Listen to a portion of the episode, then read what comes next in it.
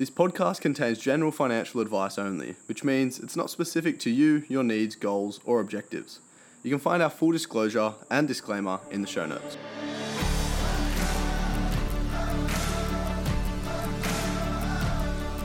All right, here with Matt. We uh, thought it'd be a good idea today to do a little financial education mini series because both Matt and I believe that having your finances in check is the quickest and best way to eventually reach freedom and live the life that we want to live. Um, so, yeah, we thought we'd dig deep into getting your money sorted. First of all, figuring out what's going on, and then figuring out what to do now that we know what's going on.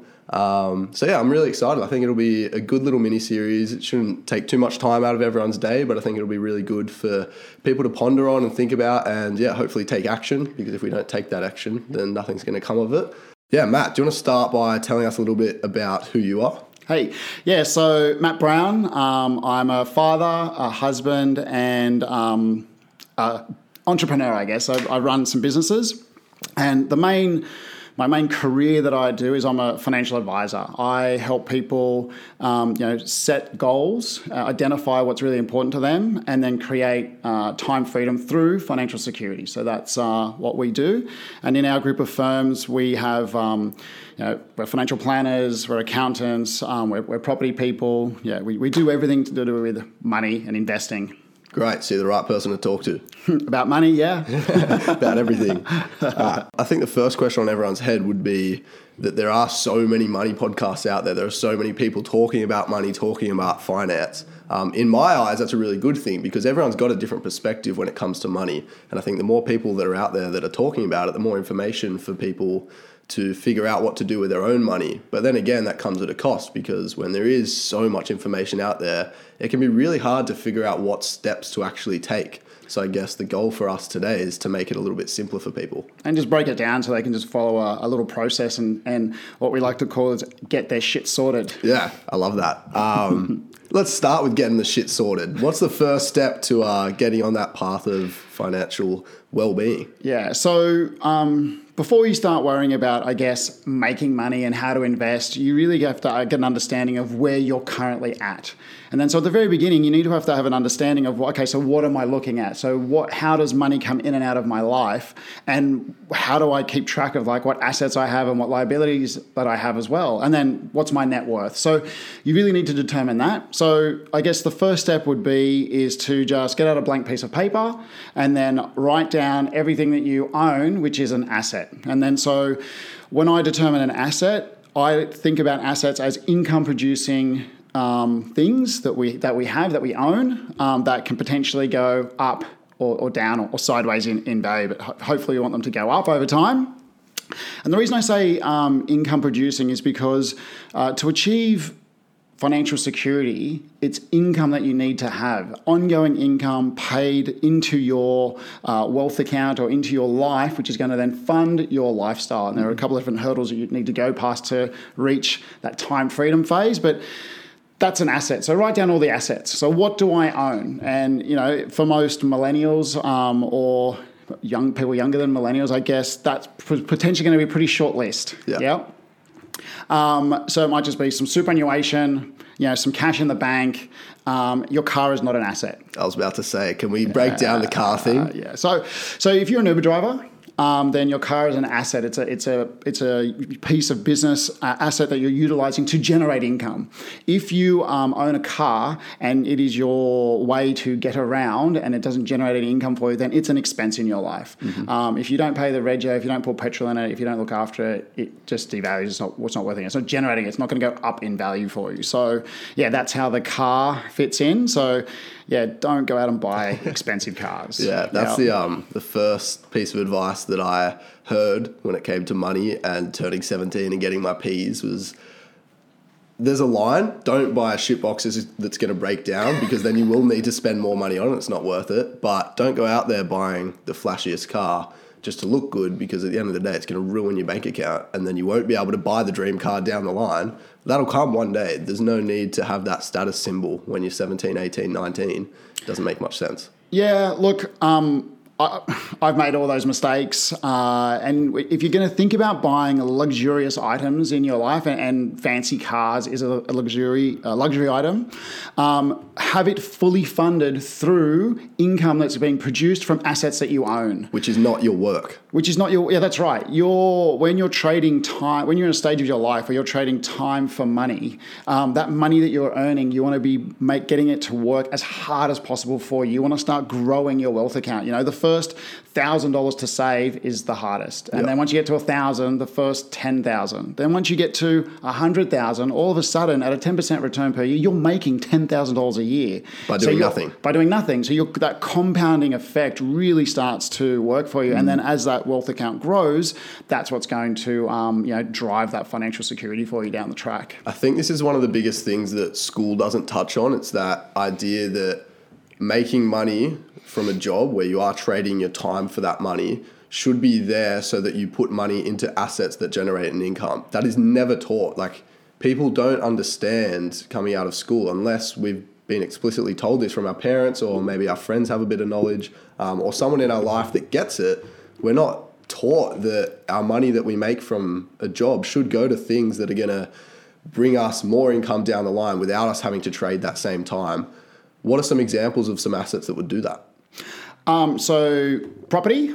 So, direct property ownership, uh, equity, so buying p- parcels of companies um, or portions of shares in companies. Uh, you can also just have uh, term deposits, uh, invest in bonds, uh, crypto uh, anything that, that that works there. So crypto doesn't actually sit in that defined space in terms of generates income um, for you. But depending on which ones you're investing into and staking and a couple of different things, it actually is now also generating that sort of ongoing cash flow, or mm. yeah, so we'll just call it cash flow um, in that investment. So yeah, it does sort of fit into that asset category now as that uh, industry or asset class is, is developing.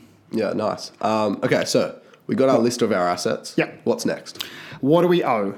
Yep. So we know what we own. What do we owe? Um, and these are things like so HECS debts, credit cards, car loans, consumer debts, uh, home loan, anything that you uh, buy now, pay later, anything yeah, that after you, pay the big one, Afterpay, all, all, of those, you know, anywhere where you owe somebody else money, um, put that list down. And hopefully, when you look at those two lists and you add them up, you have a net positive result. Yeah. So uh, that means you're worth something. Mm-hmm. You're not mm-hmm. starting yeah, in the red, in the Unfortunately, negative. HECS debt typically means that a lot of young people start in the red. Yeah, yeah. Pro- when you think of it that way, you're, you're probably uh, correct because you're going through that learning phase at the very beginning of your life and yeah you're accumulating the skill set that you're then going to go and monetize in the yeah. future so you do have that sort of debt sitting there um, i put HECS debt in the same sort of category as home loan debt or, or principal place of residence debt where you know it's a cost of living where you're going to go you're going to go into that debt and just pay it off as you can yeah, yeah. the interest rates are, are, the lowest that are going to be around um, and the repayment schedule is also very flexible. So you have to be earning, I think it's uh, $70,000 a year before your HECS debt starts to mm. come into play. Um, so whilst you're in that sort of first phase, you can still be working and saving a significant amount of money, and you can then have the capital there as well as the HECS debt. So you can still be positively cash yeah. or po- have a positive balance. If someone does look at that list and see that they are in the red, what's the best place to start to get out of that red zone. Yep. Uh, so the first thing to do, so once we know what we own and once we owe and we know what our net worth is, the next thing is to organize our spending plan. Yep. yep. So I don't like the word budget. Budget's a very negative, restrictive um, way of thinking of managing your cash flow. When people hear budget, they fall asleep straight yeah, away. Well, I don't want to be on a budget. Budget's a shit, mate. Yeah. It's just budgets uh, inherently are restrictive. Yeah, you can only spend this money on these sort of things. So I work on a spending plan um, where you want to be trying to, you know, save or be putting money into your wealth account or your wealth portfolio. Uh, twenty percent minimum is sort of twenty percent. You want to get into that habit. So if you're earning hundred bucks a week, you want to be putting twenty dollars into your wealth account. Once it goes into your wealth account, it never comes out. The capital stays in there. Separate account to where your wages completely separate for your wages. Um, it's uh, keep it with a different bank don't have internet access to it. You want to. It's like it goes into the wealth you know, I call it a wealth account or the vault. This is Yeah. where you're going to um, generate all the capital in your life to be able to achieve that sort of time freedom, which is what we all want. That's that's what retirement is. So when you think about what retirement is, you work for 40 years of your life or 45 years of your life, and then you th- then have accumulated enough money in your superannuation to then start getting a pension. But who wants to wait till they're 65? I don't. I would rather not. I know you don't, and I'm pretty sure the listeners uh, or viewers don't want that either because they're trying to learn about this stuff. So, Key word, actually, really quickly, I'll stop you there. Wait till you're 65. This is what we're doing. We're taking action so we don't have to wait around. The whole point is that if you do these little things now while we're young, while we have this huge risk potential, like we can take risk and still recover from it at this age. If we take that action now, then we don't have to wait around till retirement age to retire. yeah, but so, but who made that up? You know, Yeah, when when, yeah, when the when the retirement age was set, um, the average uh, life expectancy for humans was like 70. It was like late 60s. So they was like, you're going to work till 65, and then you're a wrap 70. So you get that five glorious years. And also, if you think about um, like wealth and health, you know, as you get older, you you're you just can't do all the things that you could you could do when you're 20. I'm 42 now, 42 next year. Um, and even now, I can't do all the things I d- did in my early 30s. So Yeah. definitely can't do in my in my 20s, and I still consider myself to be quite fit. But we're taking a bit of a tangent there. So you know, make sure that you're living your life throughout those life stages, and don't um, wait until you know it may, you, you, you may run out of time to do the things that you want. So reeling back, so spending plan. The first thing that you want to do is you want to work out what is um, the minimum amount that you can live on. So if you're living at home, your cost of living should be very low. Yep. You don't probably pay for groceries. You don't have housing expenses. You know, so your fixed expenses to live are, are, are pretty much like you know maybe running a car, some of your education, um, your phone, things like that. Um, but then outside of that, it's pretty much just entertainment. Yeah. Yep. So at, at that young age, I would be looking at trying to put way more than that. 20% in, but for the ordinary person who's got a got got a uh, living out of home, has to buy groceries and stuff like that, we sort of have a rough guide of 50% of your income should go to fixed expenses, what we call like living expenses. So, uh, like I mentioned, um, housing, food, insurances, the things that you can't live without. Yeah. Yep. Um, then we look at uh, 30% goes into the things that we want to have in our life, the things that are luxurious, the things that give us pleasure. And then that 30% um, is in there. But the most important thing is looking at, well, if I'm investing that 20 or 30 or 40% up front, then that money's gone. What I do with the rest, it doesn't matter. I don't care how you spend it all around. But if you're in debt and you're, you don't know where all your money is going, you need to go into your internet banking, get, uh, export your all your transactions from your credit Yeah. card and from your bank statement, um, put it into a Excel. You need to go through and you need to look at and you need to categorize where you're spending your money. And I think what you'll find is that a lot of money is being spent in places that you don't rea- re- really realize. Um, and then if you've got debt, then you want to destroy that. Yep. And then you want to not get back into it. So, you know, ha- save up $1,000 so you've got your emergency account. So if something comes up, you can fund that. Um, a fully funded emergency emergency account is really important because like shit happens. Life, you know, cars blow up. Uh, medical things. Yeah, it's just m- things happen, and you don't want to ever go into your wealth account and pull that money out to fund these these things. So, uh, a wealth account, uh, sorry, uh, emergency account, have that fully funded of thousand dollars. Then start putting all of your investment, like that twenty percent, and all surplus income that you have into those into one of those debts. So, if you had, say, for example, um, an afterpay and a credit card, and say a small car loan or a personal loan.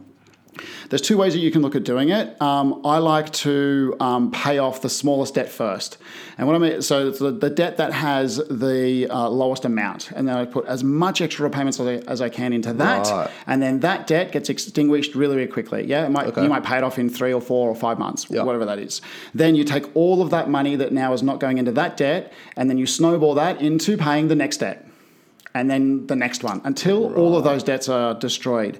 But then what you'll find is now I've got this chunk of money which was servicing my debts or paying my debt down, that automatically goes straight into your wealth account. Yeah. Yeah, and you start bo- boosting that up. And or, you're used to that coming out of your bank account, so it's not going to feel like a big hit. Correct. Well, it wasn't there. Yeah, true. Um, and the biggest um, money hack is to you know divide up your money as soon as you get paid. So have different accounts for different things. Um, you know, if you're destroying your debt, as soon as you get paid that day, pay the money down on those credit cards. Pay that money off those debts. Yeah. Um, stop using the credit card. Just cut them up. Yeah. If you want a credit card for an emergency, great, have it there, but don't have it attached to your phone. Um, being at the pub and buying a round of drinks is not an emergency. Some may say otherwise. some some do say otherwise, you know, but it's not.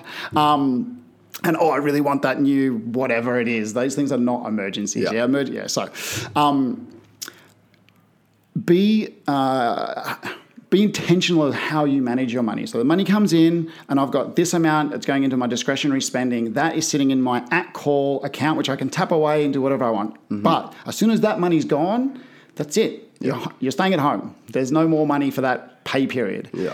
Um, and then the rest of your money is going into your wealth account or your fixed expenses so that you know that as those bills come in, you're paying for them. Because as you we get older, there are things that don't you don't pay for everything like weekly. You know, you've got mm. monthly expenses, you've got annual expenses, you've got quarterly expenses.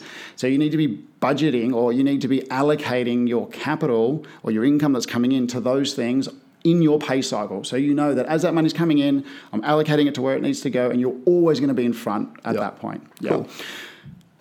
I was about to say. So it sounds like what you're saying is pay yourself first. That first 20% is always super important because if you don't, you'll end up spending the rest and never get around to it. So as soon as the money comes in, let's okay, let's say hypothetical, you get 100 bucks a week. So first 20 goes into another account and then how much would you say roughly for expenses? So look, I, I, I like to work it out on a like a gross I- income sort of idea. So if you were to say um, I was earning thousand dollars a week gross, well, you're probably losing about one hundred and fifty dollars of that in taxes. Yep. Yep.